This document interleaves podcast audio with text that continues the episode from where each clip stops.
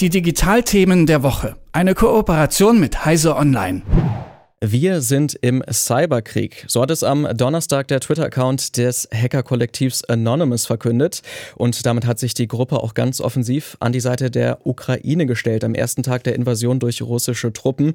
Und staatliche Stellen im Westen, zum Beispiel auch in den USA, die warnen vor Schwachstellen, zum Beispiel beim Internet Routing Protocol BGP. Nicht nur in der realen Welt, auch im digitalen Raum scheint also eine Art Krieg zu herrschen.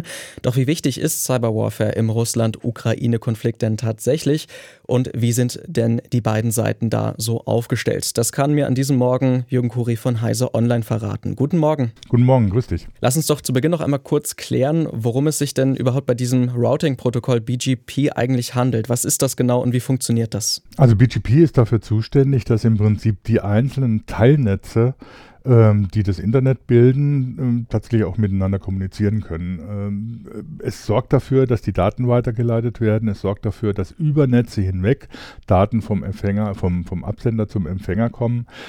Und es sorgt auch dafür, dass möglichst der kürzeste Weg gesucht wird oder wenn eben bestimmte Routen, also Netzverbindungen ausfallen, dass dann eine Alternativroute gesucht wird. Ähm, es ist im Prinzip dafür zuständig, dass über die Netze hinweg tatsächlich miteinander kommuniziert werden kann, dass das Internet tatsächlich ein globales Netzwerk ist, wo jeder mit jedem sprechen kann. Jetzt hat die US-Kommunikationsbehörde FCC da ja eine Art Warnung ausgesprochen und möchte einen Schutz für BGP irgendwie schaffen. Was genau ist damit gemeint? Wie soll das funktionieren? Ja, das Problem bei BGP ist, das ist eigentlich ein relativ altes Protokoll. Das hat, wurde zu Zeiten entwickelt, als noch kein Mensch von irgendwelchen Hackergruppen oder Cyberkrieg oder äh, Angriffen auf äh, kritische Infrastrukturen gesprochen hat. Das heißt, es ist nicht besonders dafür ausgelegt, Sachen abzusichern. Das heißt, gegen böswillige Personen, äh, Zeitgenossen äh, abzusichern. Und da gibt es natürlich bestimmte Schwachstellen, auf die man gucken muss, wo man schauen muss, wie man die umgehen kann, wie man auch dam damit umgehen kann, dass zum Beispiel Routen ungewollt umgelenkt werden und dann über Systeme geleitet werden, die einen bestimmten Datenverkehr vielleicht gar nicht haben sollen. Und da möchte die FCC dafür sorgen, dass die äh, Telekom-Unternehmen, die BGP, BGP benutzen, äh, darauf achten oder so, dass das entsprechend abgesichert abgesichert wird, dass solche Routenumlenkungen nicht passieren können, die eigentlich auch für Angriffe genutzt werden könnten ähm, und wo teilweise auch schon tatsächlich Cyberkriminelle versucht haben, das auszunutzen, das ihnen auch geglückt ist. Also Routenumlenkungen und Schwachstellen ausnutzen. Da äh, fällt jetzt vielleicht auch schon mal der Begriff der sogenannten Conti-Gruppe oder dieses Kollektivs. Das ist eine russische Hackergruppe, sagt man. Und ähm, die ähm, scheinen da jetzt auch versuchen zu wollen, das auszunutzen. Ist das korrekt? Ja, sie haben da groß rumgetönt. Äh, also Conti ist eigentlich eine bekannte Hackergruppe, die aber eigentlich so im Prinzip aus, teilweise aus Halbstarken, teilweise aus Cyberkriminellen einfach besteht, die ähm, zwar mit staatlichen Stellen unter Umständen verbunden sind in Russland, aber erstmal auf ihre eigene Rechnung operieren und vor allem eben um bei denen es um organisierte Kriminalität letztlich geht.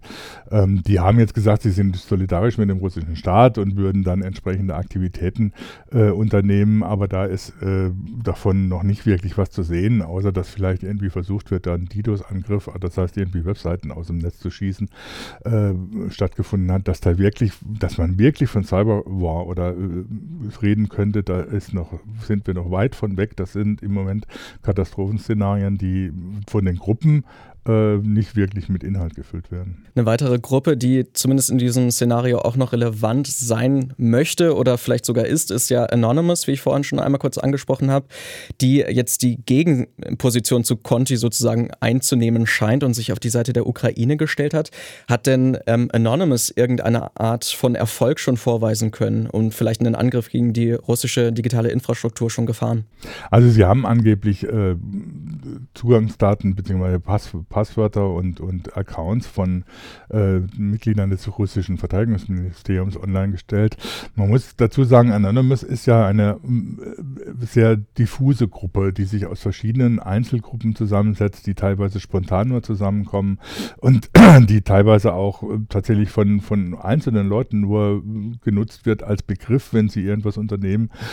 Das geht bis hin zu Script-Kitties, die mal wieder äh, versuchen, eine Webseite lahmzulegen und ähnliches. Dieser Aufruf von Anonymous, der ist eigentlich nur dumm.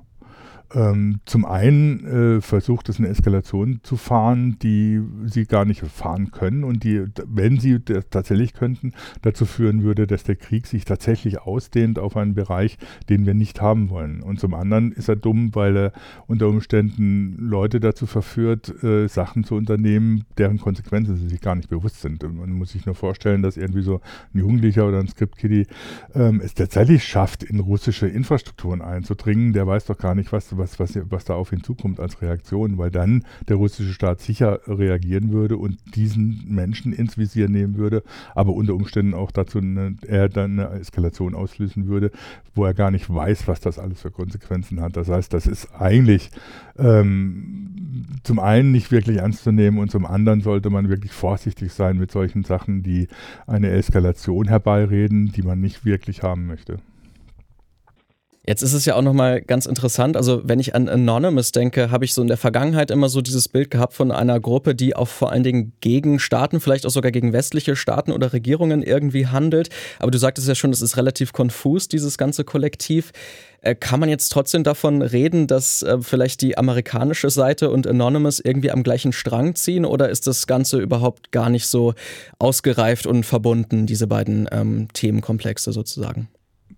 Dass die, dass die sich mit, miteinander verbunden sind, davon kann man wirklich nicht reden. Anonymous ist wirklich ein ähm, Untergrundkollektiv, wenn man es überhaupt so nennen will, das, das sehr spontan arbeitet, das sich auch spontan immer wieder neu zusammensetzt und das mit dem amerikanischen Staat, mit den US-Regierungsbehörden oder Geheimdiensten, ähm, soweit man das weiß, nicht verbunden ist und auch nicht gezielt eingesetzt wird. Die US-Geheimdienste haben ihre eigenen Fähigkeiten, was ähm, Cyberaktivitäten angeht, was mögliche Angriffe angeht, was tatsächlich Eindringen in andere Netze angeht. Da, ich glaube nicht, dass sie da wirklich auf Anonymous angewiesen sind. Du hast es jetzt ja schon so ziemlich gut durchklingen lassen, dass du nicht davon überzeugt bist, dass das Ganze jetzt eine große Relevanz in diesem Konflikt zu haben scheint, Russland, Ukraine. Kannst du uns trotzdem nochmal so als Fazit sagen, ähm, kann das wirklich wichtig werden und was müsste dafür passieren? Also die, die, Staaten, alle Staaten bauen tatsächlich Cyberkriegsaktivitäten auf, aber im Moment vom Cyberkrieg zu reden, das ist eine, eine, eine Begriffseskalation, die überhaupt nicht sinnvoll ist, weil es gibt im Prinzip im Moment keine tatsächlich Kriegsaktivitäten im Cyberspace. Äh, das sieht man an der Ukraine, da geht es um Bomben, da geht es um Raketen, da geht es um Panzer ähm, und alles, was vorher gesagt wurde, dass da unter Umständen Cyberaktivitäten eine Rolle spielen würden, spielen im Moment tatsächlich überhaupt keine Rolle. Äh, Webseiten aus dem, und man muss auch vorsichtig sein, von was man redet. Webseiten aus dem Netz zu schießen, ist kein Cyberkrieg. Ähm, Cyberkrieg ist tatsächlich tatsächlich Aktivitäten im Cyberspace, die mit einem Krieg verbunden sind oder einen Krieg auslösen können. Und da sind, sind wir im Moment noch weit davon entfernt. Es gibt natürlich von allen Staaten die Versuche, Fähigkeiten aufzubauen, um kritische Infrastrukturen von Gegnern von anderen Staaten zu zerstören äh, und da eindringen zu können, um entsprechende äh, Aktivitäten auslösen zu können. Aber bislang sind wir nicht äh, in einer Situation, wo das tatsächlich eine reale Gefahr zu sein scheint. Ähm, und auf der anderen Seite ist es natürlich so, da sind jetzt keine neuen Angriffssektoren, die man nicht kennen würde. Das heißt, äh, IT-Sicherheit für die kritischen Infrastrukturen wird natürlich zunehmend wichtiger, aber es ist auch nicht so, dass da im Moment Katastrophenszenarien wirklich eine reale äh, Realität werden. Also vielleicht ein bisschen Entwarnung an der Cyberfront, auch wenn Anonymous und Conti und vielleicht auch andere Akteure hier von Cyberkrieg sprechen im Russland-Ukraine-Konflikt, scheint das Ganze bisher vielleicht auch zum Glück noch nicht so eine große Rolle zu spielen. Das hat uns noch einmal Jürgen Kuri von Heise Online hier im Frühgespräch eingeordnet. Vielen Dank für deine Zeit. Ich danke dir. Die Digitalthemen der Woche. Eine Kooperation mit Heise Online.